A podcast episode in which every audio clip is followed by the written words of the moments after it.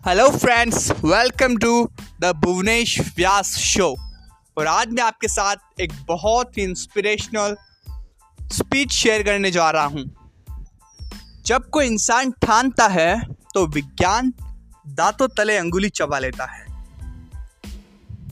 दुनिया में सबसे ज़्यादा वज़न किसने उठाया? तो लोग उत्तर देते हैं कि जो वेट लिफ्टर होगा, उसने उठाया होगा।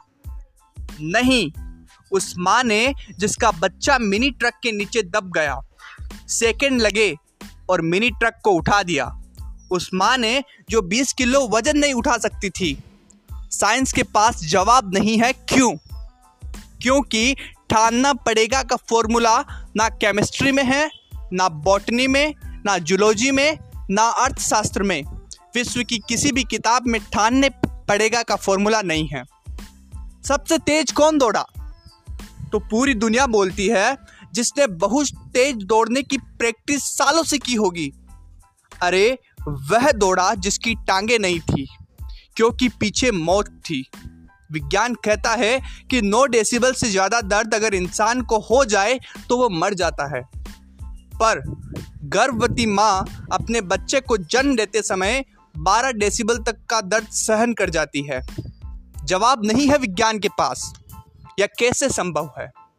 यह कैसे हो सकता है? अविश्वसनीय है यह ठानना पड़ेगा का उत्तर पूरी दुनिया में किसी के पास नहीं है और विश्व की किसी भी किताब में नहीं है। ठानने से वह हो जाता है जो हज़ारों सालों से साइंस नहीं देख पाती। एक लात किसी को कई सालों पहले साउथ अफ्रीका में मारी गई। किसी को यह नहीं पता था कि यह लात इतनी बारी पड़ेगी कि वह आदमी ठान लेगा। तुमने ट्रेन से लात मारी है, मैं तुम्हें देश से लात मारूँगा। महात्मा गांधी, ठान लिया। ठान लिया ज़िंदगी में। जब ड्रीम जागता है, जब निर्णय की शक्ति जागती है, जब मंजिल पुकारती है तो अंदर से ठानना शुरू होता है। रात को तीन बजे उंगलियों में खून आ जाता था ठंड में सचिन तेंदुलकर को। यह हिस्सा किसी ने नहीं देखा। सारी दुनिया को लास्ट प्रोडक्ट दिखता है। क्रिकेट का भगवान। अरे बना कैसे?